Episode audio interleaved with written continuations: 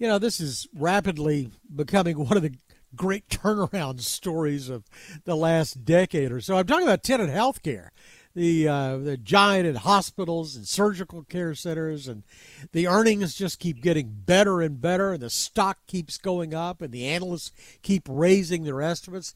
This is a great time to be the executive chairman of Tenet Healthcare, Ron Rittenmeyer, who joins us right now. It's good to have you with us. Thank you, David. Always a pleasure. Thank you. I, you know, you you educated me a lot about a year and a half ago because I really thought COVID 19 was something that might be a windfall for hospitals, and it wasn't. And, it, and I know it cost you a lot of money. But it certainly looks like things are back hitting on all cylinders now. Um, yeah, I would say so. We we definitely went through a COVID surge. I mean, we, we probably had upwards of 2,000 cases at the peak of this last surge. We're down in the low 700s now, so obviously the the wave has turned again. But during the quarter, it was uh, we were busy.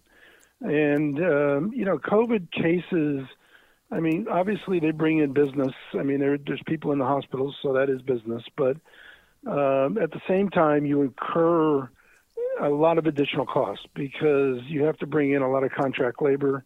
You know, nurse nurse shortages and, and tight markets in labor for nurses, I think, is pretty well publicized, and people know about that. So when we get these type of surges, we have to bring in much more expensive contract labor and not so much to treat the COVID patients, but to treat the rest of the hospital where you pull some of your existing staff from. So there's a lot of extra cost that goes not just because of COVID, but because of how you have to operate the business. So you have to manage it well, and uh, we've gotten really good at this. Uh, you know, as best you can be in a pandemic. I mean, when the first wave hit, obviously we were like almost everyone else trying to learn our way through it. But at this stage, after being through three or a little bit more than three, depending on the market. Um, I think we've we've gotten this where we've learned from our our experiences. We've used those experiences to help train other parts of our organization. And in today's world, I think we're we operate very effectively, uh, and at the same time, obviously focused on safety and patient sure. care is the number one priority. So I mean, you know, from my standpoint, I think our team has done an incredible job and continues to do so. No, it's a fascinating pivot, but it, but but that doesn't account for all of the earnings. I mean, the earnings of $1.99 were almost double what was expected. They were 90 cents better. Your revenues are approaching $5 billion. But of course, the other side from the hospitals, that maybe to me the more visible part, are the U.S. surgical partners, the, the surgical centers, the ambulatory surgery centers. Right. They just keep growing, and that it looks like that business is is back on. That that I know that business was postponed for a long time. Yeah, they felt a little bit, I would say, in the quarter of some cancellations. You know, what you got to realize about the, the surgical business, the ambulatory business, is that starts with usually a doctor in a clinic.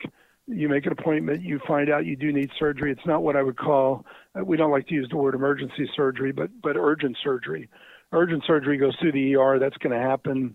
There's usually no delay, regardless of the situation, COVID or whatever. But you know, people tend to put things off that they maybe could put off for um, a couple weeks or a month or whatever um, when COVID strikes because they get worried about going to the doctor's office.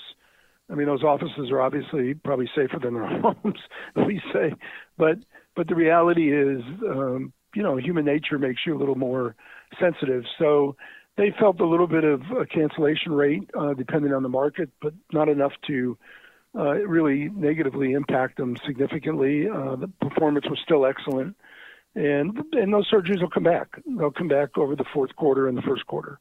Um, but they keep growing. You know, we had, we did another acquisition of uh, nine or ten surgery centers uh, that we announced just a couple weeks ago. Uh, the pipeline is is very very solid. It's a very fragmented business. Uh, we continue to be, I believe, the partner of choice because our model is so good, and it's very physician focused and very customer focused. So uh, we keep growing, and uh, and we can be particular about who we grow with. So we have the best best surgeons and uh, you know some of the best uh, surgical groups in the country, and we're proud of that. And I was uh, curious about on that acquisition, and, and, and I and I know you slowly, steadily made these. So, what do you look for? Are you looking for geography, or is it the specificity? Are these particularly unique and you know attractive surgery centers that you're buying?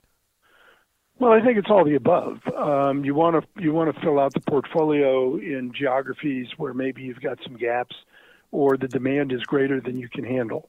Uh, and then what are the you know what we look for is what does the community need, and where do we find those groups, or where do we find doctors that are interested in joining us to be specifically filling those gaps in those communities. I mean, we work first on what is the need in the community, and we have a very good profile of that. Then we look for partners. Um, you know, we have uh, over 50 healthcare partners uh, throughout the country. So we try to partner with somebody, and in many cases we do it ourselves, and we just partner with the doctors. But musculoskeletal, for example, is very big, and we've been expanding that area and we've been expanding orthopedics. We're probably probably one of the largest orthopedic uh, surgical groups uh, overall in the in the entire country. And then when you add the hospitals in, we really are probably one of the largest. And uh, you know that's those are those are high demand areas, and uh, so we try to grow in those areas. I, I noticed you you raised your your estimates. Told the analysts that you were going to make more than than you had thought or they had thought anyway, and, and pretty significantly. I mean, it looks like 10 to 15 percent. What are you seeing in the future? Well, you know, we we said the fourth quarter we're we're not adjusting what our what consensus was for the fourth quarter. In fact, we're we're plus or minus a few dollars because we don't know what's going to happen in the fourth quarter. The problem with COVID is, you know, we still have 700 cases, 700 plus cases, and while that's great, it's a third of what we did have, um, roughly uh, you know, there could be another pickup. Remember, we're in, we're up in the northern tier as well as the southern tier. So while we're seeing a drop off where it was higher in the south, you know, we're kind of holding our breath and see what happens up north when the weather gets colder, people move more inside. I mean, these are all unknowns. I mean, people have opinions. Hopefully, the vaccination rate uh, will continue to increase. We we push that hard, and um, because obviously, you know, the biggest amount of our cases were unvaccinated people. Uh, so, you know, we raised our guidance by $100 million. That's the third time this year that we have raised it $100 million. So, third quarter in a row. Uh, so, we raised it so far 300 million. And, um, you know, we hope the fourth quarter will be better, but we can't sit here and say that we're going to beat it again. Because, uh, again, the, the, we're in a period of time that is very, uh, we just don't know, right? We don't know what COVID's going to do and at the same time, we've got to watch these labor costs and how they're going to sort out because uh, yeah. some of that is driven by COVID. So we're trying to be not, you know, people like to say, well, you're conservative. I don't know if we're conservative or if we're smart.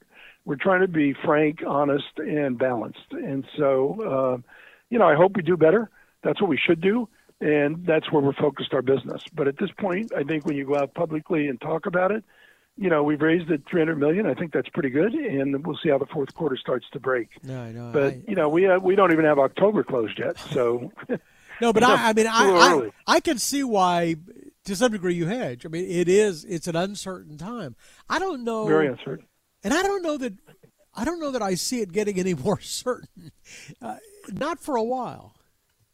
Well, yeah. I mean, you got some holidays coming up a lot of indoor holidays uh, as compared to outdoor holidays, uh, and a lot of people traveling. Right, travels back up, yeah. and all that's good stuff. But again, I think we have to just sort of see where the trends go. But, but are you are you getting, seeing this? Are you seeing the same labor shortages, challenges that everybody else is? Well, sure. The nurse shortage is real. I mean, we do see that, and you've got a lot of nurses that are joining the traveler, what we call the traveler groups, because they get higher rates and they go they go do that. We have um, we have the opportunity to have our own internal uh, nurse staffing group that we uh, use, so that helps.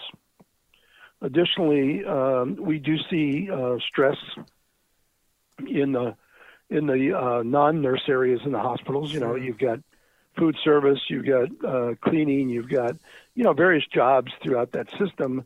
Um, you know, we pay very good wages. Uh, we're far from the minimum wage and we uh, you know we deal with it. So we we're very conscious though of our of our staffing, and we're very uh, active in managing that staffing.